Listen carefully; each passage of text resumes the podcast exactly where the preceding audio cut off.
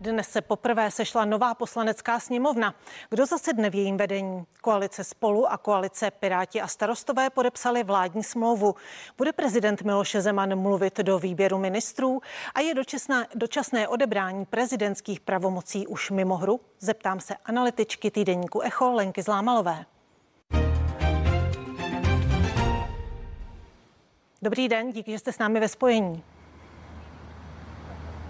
Dobrý den, děkuji za pozvání. Jak jsem říkala, dneska uh, začala ustavující schůze nové sněmovny. Určitě tím uh, nejatraktivnějším a nejdůležitějším bodem bude vedení nebo volba nového vedení sněmovny. Mohla by ta tajná volba přinést nějaké překvapení? Tak já si myslím, že překvapení může přinést v jediné části. Eh, ta koalice, mm, ta pěti koalice už avizovala, že nepodpoří druhého z kandidátů ANO, současného předsedu poslanecké, nebo bývalého předsedu už dnes poslanecké sněmovny Radka Vondráčka, že po, podpoří bývalou hejtmanku Karlovarského kraje paní Vildumecovou, takže u toho druhého kandidáta hnutí ano, pro ně, že ho tam vyhrazené místo asi nějaké překvapení být může. U těch koaličních kandidátů si myslím, že by žádné překvapení se být ne, nemělo objevit. Mohla by se právě ta schůze na jménu Radka Vondráčka nějakým způsobem zaseknout, spozdit? Mohly by přijít obstrukce ze strany ANO? To si vůbec, to, to si nemyslím. Jako ano, nemá šanci dělat obstrukce, protože prostě má tolik hlasů, kolik má. Ta koalice má velmi pohodlnou většinu. Jednu z největších, jaká tady eh, v posledních letech byla. Těch 108 hlasů je mimořádně komfortních. Já myslím, že Andrej Babiš eh, buď eh, pana Vondráčka vymění ještě předtím, než to bude zřejmé, že neprojde, a nebo potom velmi rychle se najmenuje nový, nový místo předseda za hnutí ANO a bude to velmi rychle prohlasováno. Hnutí ANO dnes oznámilo, že na post předsedy poslanecké sněmovny eh, dá svého kandidáta, vicepremiéra Karla Havlíčka, nasadí ho eh, proti kandidátce Markétě Pekarové Adamové, což je kandidátka obou koalic. Eh, co tímhle krokem hnutí ANO sleduje? Víte co, tak jako svítí tam kamery, tak potřebuje prezentovat svoje lidi. Teď musí využívat každou příležitost, kterou jí ten provoz dává. Eh, já myslím, že Andrej Babiš tohle bude předvádět u téměř každé volby, která se bude objevovat. Bude ukazovat, podívejte, my máme lepší, kompetentnější lidi. Já myslím, že eh, Babiš bude skutečně předvádět důslednou opozici, protože on celou tu svoji opoziční roli už teď od této chvíle pojímá jako svoji prezidentskou kampaň. Alena Šilerová odmítla, že by šlo o formální kandidaturu, že volba je tajná, může přinést nějaké překvapení. Věříte tomu? No tak eh, co jiného může říkat, to je součástí přesně toho divadla, o kterém mluvím. Pokud je koalice domluvená, jakože je domluvená, koho posadí do těch křesel, tak samozřejmě jako e, se pouze využije toho mediálního prostoru, ale na Šilerová nemůže vlastně říkat nic jiného. Já si myslím, že teď uvidíme spoustu různých formálních kroků, kdy nám hnutí ano bude představovat, jaké má skvělé lidi. Prostě bude důsledně hrát tu opoziční roli, na tom není nic špatného, jenom je to potřeba vnímat tak, jak se věci mají. Při skóre 92 versus 108 si myslím je jasné, kdo bude mít předsedu poslanecké sněmovny. Vy už jste to naznačila, co očekáváte od hnutí ANO jako opozice? Tak já očekávám, že hnutí ano bude velmi důslednou opozicí, protože ono ví, proč to bude dělat. Bude to dělat, protože Andrej Babiš se už tu neděli po volbách rozhodl, že bude kandidovat na úřad prezidenta a celou tu opoziční práci pojme jako takovou dlouhodobou kampaň, eh, kdy on vsadil na to, že ta situace vnější bude skutečně velmi náročná. Eh, ministerstvo financí ohlásilo v neděli v otázkách Václava Moravce v České televizi novou prognózu, podle které porostou ceny příští rok o 6%. To je obrovská inflace, která tady nebyla posledních 22 let.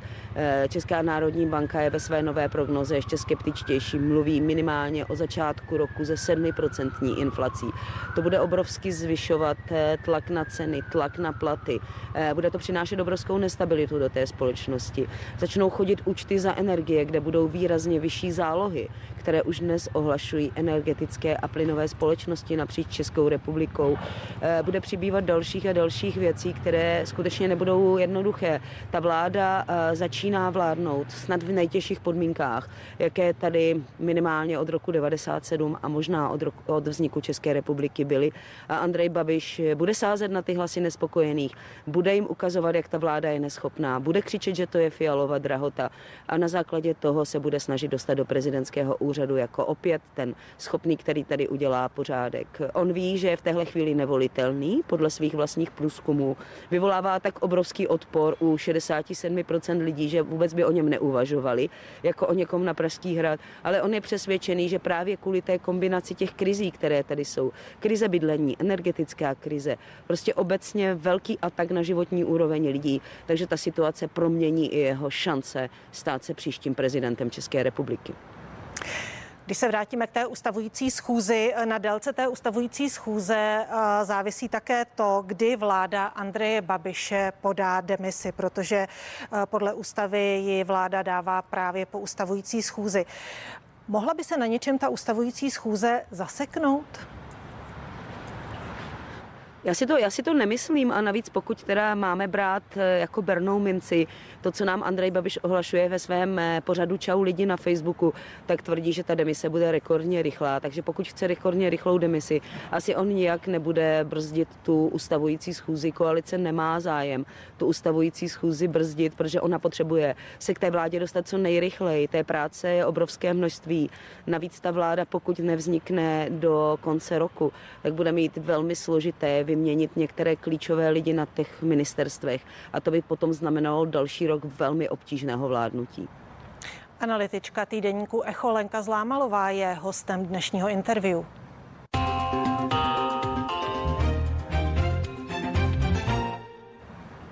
Dnes zástupci obou koalic podepsali ve sněmovně koaliční vládní smlouvu. V pátek prezident řekl, že v tomto okamžiku je důležité hlavně jmenovat Petra Fialu premiérem. V jakém horizontu by tedy mohla nová vláda začít pracovat? Já tak jako, jak jsem poslouchala ten krátký rozhovor pana prezidenta pro frekvenci 1, ehm, tak jsem z toho nabila dojmu, že pan prezident eh, zcela přijal fakt o tom, jaká je politická situace a nebude vznik té vlády nějak brzdit. Ehm, takže si myslím, že by to mohlo být velmi rychle. Co se týče programového prohlášení, chybí vám v něm něco důležitého, co jste očekávala, že tam bude a nyní? No to bych neřekla, že mi tam něco chybí. Já si myslím, že eh, každá vláda musí mít nějakou svoji strategickou vizi, kterou je to programové prohlášení, ale já jsem přesvědčená, že v těch příštích roce dvou ta vláda má zcela jasné priority, které bude muset eh, dělat, do které ji jako tlačí ta složitá situace, o které jsem už mluvila, že na ty věci, které jsou sepsané v programovém prohlášení, ty strategické, jako je například reforma penzí, opravdu nebude čas. Já myslím, že jsou tady prioritní věci řešit ceny energií, řešit nedostupné bydlení eh, a rozhodnout ve velmi rychlé době o dostavbě nových jaderných bloků, protože se tady otevřela momentálně příležitost, že jádro bude zařazené s vysokou pravděpodobností pravděpodobností mezi zelené zdroje v rámci toho evropského zeleného údělu a my bychom té situace měli okamžitě využít. A všichni víme, že ten den má vždycky jen 24 hodin a naše energie za ten den je nějaká a je potřeba se věnovat těm nejvyšším prioritám. Je tady obrovský rozvrácený státní rozpočet, nabobtnalý veřejný sektor, to všechno musí ta vláda řešit na začátku. Já myslím, že pro první rok, dva tyhle věci, které jsem vyjmenovala, pohltí veškerou vládní energii. Takže různé, jako vlastně celkem sympatické věci, které jsou vepsané v tom vládním prohlášení, jestli někdy přijdou na řadu, tak přijdou na řadu až výrazně později. V tom programovém prohlášení vlády chybí uh, řešení pandemie. Mělo by tam být? Ne, mně to nechybí. Já si myslím, že eh, to není něco, co patří do programového prohlášení vlády. Já si myslím, že bychom spíš měli velmi rychle slyšet o téhle koalici nějaký akční plán eh, co bude dělat. Jo? A především odpověď na otázku, eh, kdy najedeme na nějaký výrazně rozvolňující scénář, na jaký třeba přišla Velká Británie, protože konec konců je tady dostupné očkování. Každý se může rozhodnout o tom, že svůj život bude chránit tím očkováním a v takové chvíli jsou jakékoliv restrikce zcela zbytečné. Jako to poslední třeba plošné, eh, plošné testování, které se v některých okresech ještě dneska odehrává na školách, bude se znovu odehrávat příští pondělí, jako je v této chvíli naprosto nadbytečné, naprosto, zbyt, naprosto eh, spíš kontraproduktivní. Zbytečně to posílá do karantén eh, tisíce zdravých dětí, které prostě hm, přišly do rizikového kontaktu s dítětem, které samo o sobě je bezpříznakové. Já myslím, že ta vláda by měla co nejrychleji představit nějaký akční plán na normalizaci, skutečně na návrat k normálnímu životu. Eh, velmi kriticky zhodnotit to, co se momentálně odehrává, pokud jde o ta potvrzení o bezinfekčnosti, která jsou vyžadována v restauracích nebo na kulturních akcích. Eh, každý, kdo se trochu zajímá o to, co se děje, vidí, že ta potvrzení jsou naprostým potěmkinem, že očkovaní lidé přenáší ten virus stejně jako neočkovaní, že šance, že očkovaný někoho nakazí, je úplně stejná jako u neočkovaného. Navíc ti očkovaní lidé nemají vůbec potřebu se, povinnost se testovat, takže o to je ta pravděpodobnost, že budou bezpříznakovými nosiči ještě větší. A tohle by všechno ta vláda měla narovnat. Já si myslím, Myslíte, že, že tam na to se správný čas v současné složitá... době, kdy vlastně uh, stoupají, rekordně stoupají čísla, skokově uh, rostou čísla nakažených a plní se nemocnice, plní se jednotky intenzivní péče. Je na tohle ten správný čas, na rozvolňování? Ano, p- ano, to není rozvolňování. My tady máme dostupné léky, dostupné vakcíny. Ty vakcíny mají vysokou účinnost, nikoli v proti nákaze. Ty vakcíny mají obrovskou účinnost a velmi dobře fungují při ochraně před vážným průběhem a před eh, tomu, že ten člověk na ten covid zemře nebo se dostane na jednotku intenzivní péče. Samozřejmě vždycky, pokud ta účinnost vakcíny je dneska kolem 90%, tak vždycky u 10% lidí bude hrozit, že nějaké vážné problémy mít budou. S tím se nedá nic dělat. To platí u všech vakcín na jakékoliv nemoci, na které se třeba očkujeme povinně. Ale skutečně já si myslím, že obzvláště vláda, která kandidovala s programem, ty strany, jaký měly, by to měla dneska nechat na osobní zodpovědnosti těch lidí. A tyto restrikce, které opravdu opravdu jsou jako legrační v některých případech, co nejrychleji ukončit že ta osobní zodpovědnost lidí potom právě se kvůli tomu plní nemocnice, kvůli tomu, že někteří lidé nejsou zodpovědní a doplácejí na to všichni. To si nemyslím vůbec. Eh, ta osobní zodpovědnost vaše se projevuje tím, že se prostě, pokud patříte k ohrožené skupině, necháte naočkovat. No a pokud si nemyslíte, že patříte k ohrožené skupině, tak nějakým způsobem ten COVID proděláte a získáváte tím imunitu z té, z té epidemie, jako není jiná cesta. Ty restrikce vůbec nikam nevedou. A říkám, kdyby nebyly dostupné vakcíny, nebyly dostupné každému, jako u praktických lékařů, na, v nemocnicích, na celé řadě míst, tak ta, tahle debata, kterou spolu vedeme, má smysl. Ve chvíli, kdy dostupné jsou, je to osobní rozhodnutí každého člověka.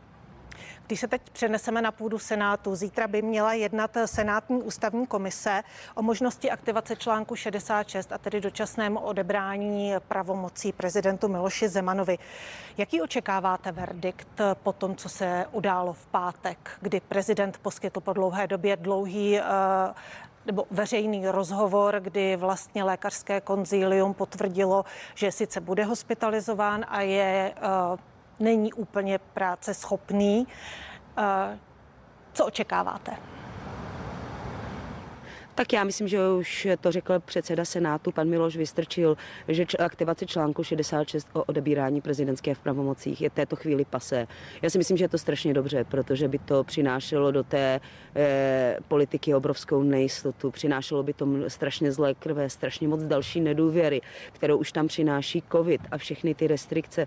Eh, myslím si, že je strašně dobře, jak to dopadlo nakonec, že ta situace se nějakým takovým poměrně elegantním způsobem, jak pan prezident prezident vystoupil v rozhovoru, který by já bych nenazvala dlouhý, měl konkrétně 10 minut 24 vteřin, ale bylo z něho zřejmé, že pan prezident je orientovaný v politické realitě a je schopný plnit ty základní pravomoce. Já myslím, že každý, kdo to slyšel, eh, vidí, že prezident je schopný rozhodnout o ustavení té vlády.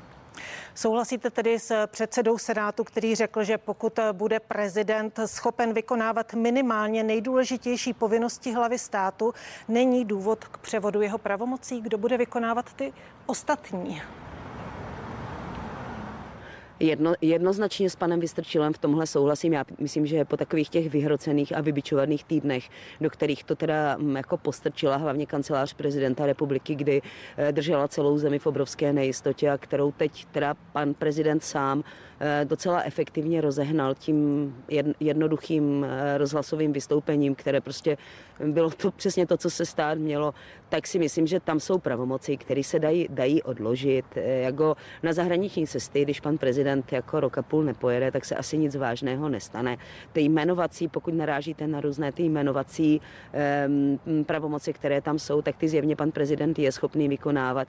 To, že třeba osobně nebude předávat teda státní vyznamenání, nepojede na nějaký summit, nepojede na nějakou zahraniční cestu, tak já myslím, že máme v ústavě pojistky, že ho při, té, při těchto věcech někdo zastupuje a tam skutečně nevidím důvod, aby eh, tohle vedlo k nějakému znepokojení. Je strašně dobře, že po těch vyhrocených předchozích týdnech jsme tam, kde jsme. Starosta Prahy 6 a nově zvolený poslanec Stop 09 Ondřej Kolář napsal na sociální sítě. Nejde čekat, až se prezident uzdraví s tím, že článek 66 ústavy není nic jiného než omluvenka pro prezidenta, která zároveň říká, kdo je jeho nástupce. Je to tedy podle vás tuto chvíli ojedinělý názor?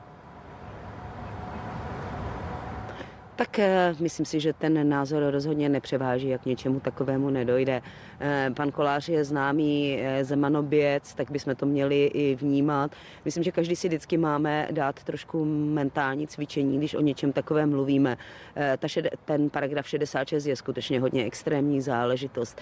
Pan Kolář by asi taky nebyl, nebyl rád, kdyby mu někdo odebíral poslanecké pravomoci ve chvíli, kdyby byl na čtyři týdny v nemocnici.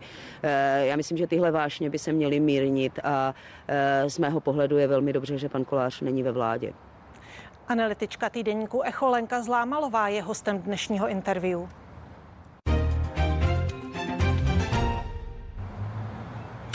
Proč ještě neznáme uh, složení vlády, tedy obsazení ministerských postů? Byla dnes podepsána vládní koaliční smlouva.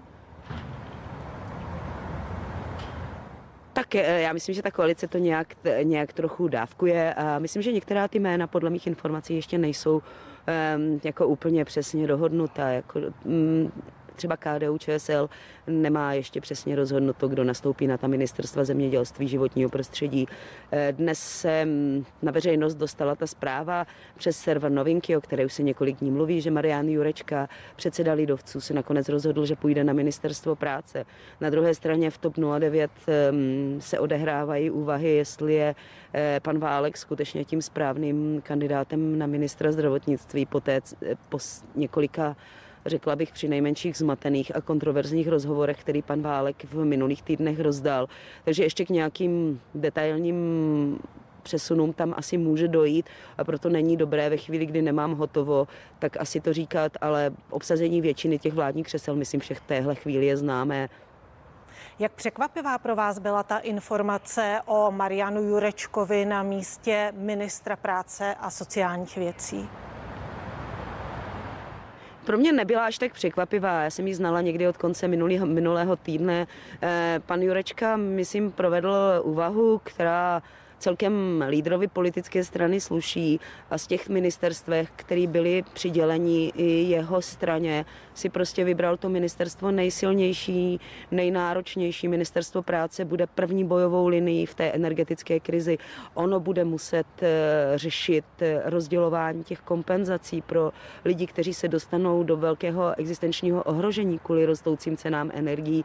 Takže na tom se určitě hm, dají získat i ztratit politické body. Mě je ta odvaha sympatická. Mně moc jako nebylo sympatické, že jak paní Pekarová, tak paní Richterová se nakonec, které se na to ministerstvo dlouho připravovali, tak eh, pod vlivem těch okolností, které právě sledujeme, tak se toho ministerstva nakonec vzdali. Já dokonce musím říct, že mě opravdu není sympatické, že paní Richterová, teda paní Richterová, paní Pekarová eh, nakonec odmítla jako předsedkyně jedné z vládních koaličních stran do té vlády stoupit. Že to pravidlo, že předsedové koaličních stran mají být ve vládě, si myslím, že by se mělo držet. A vybrala si pohodlnější pozici ve sněmovně, může to souviset s řadou osobních věcí. Já to od Mariana Jurečky beru jako poměrně odvážný krok, ehm, je to krok hodný lídra té strany. A druhá věc je, že i uvnitř KDU ČSL se velmi obtížně hledal eh, kvalitní kandidát na toto klíčové ministerstvo, jak už jsem řekla, ministerstvo v první bojové linii a Marian Jurečka, když asi takovou silnou osobnost neviděl, tak řekl, tak to beru já. Já myslím, že takhle v zásadě se má lídr chovat. Spekulovalo se o lidovecké senátorce Šárce Jelínkové na tento post. Nebyla dost silná podle vás? Máme poslední půl minutky, poprosím krátce. Tak já si opravdu já si opravdu myslím, že to je velmi, že to je fakt eh, v současné vládě to bude extrémně eh, náročné ministerstvo. Eh, paní Jelinková, já velmi málo vím o tom, jak ona by fungovala v tak vysokém patře exekutivy. Je to senátorka, nemá takovou výraznou zkušenost. Pan Jurečka přece jen ve vládě seděl, je to lídr politické strany. Já myslím, že se KDU nakonec rozhodla správně. To říkám... Pokud to tak jako je a není to další z nějakých přechodných spekulací. To říká můj dnešní host, kterým byla analytička týdeníku Echo Lenka Zlámalová. Díky za to. Hezký večer, děkuji za pozvání, naschledanou. A vás ještě pozvu k pořadu Co na to vaše peněženka. Hezký zbytek dne se CNN Prima News.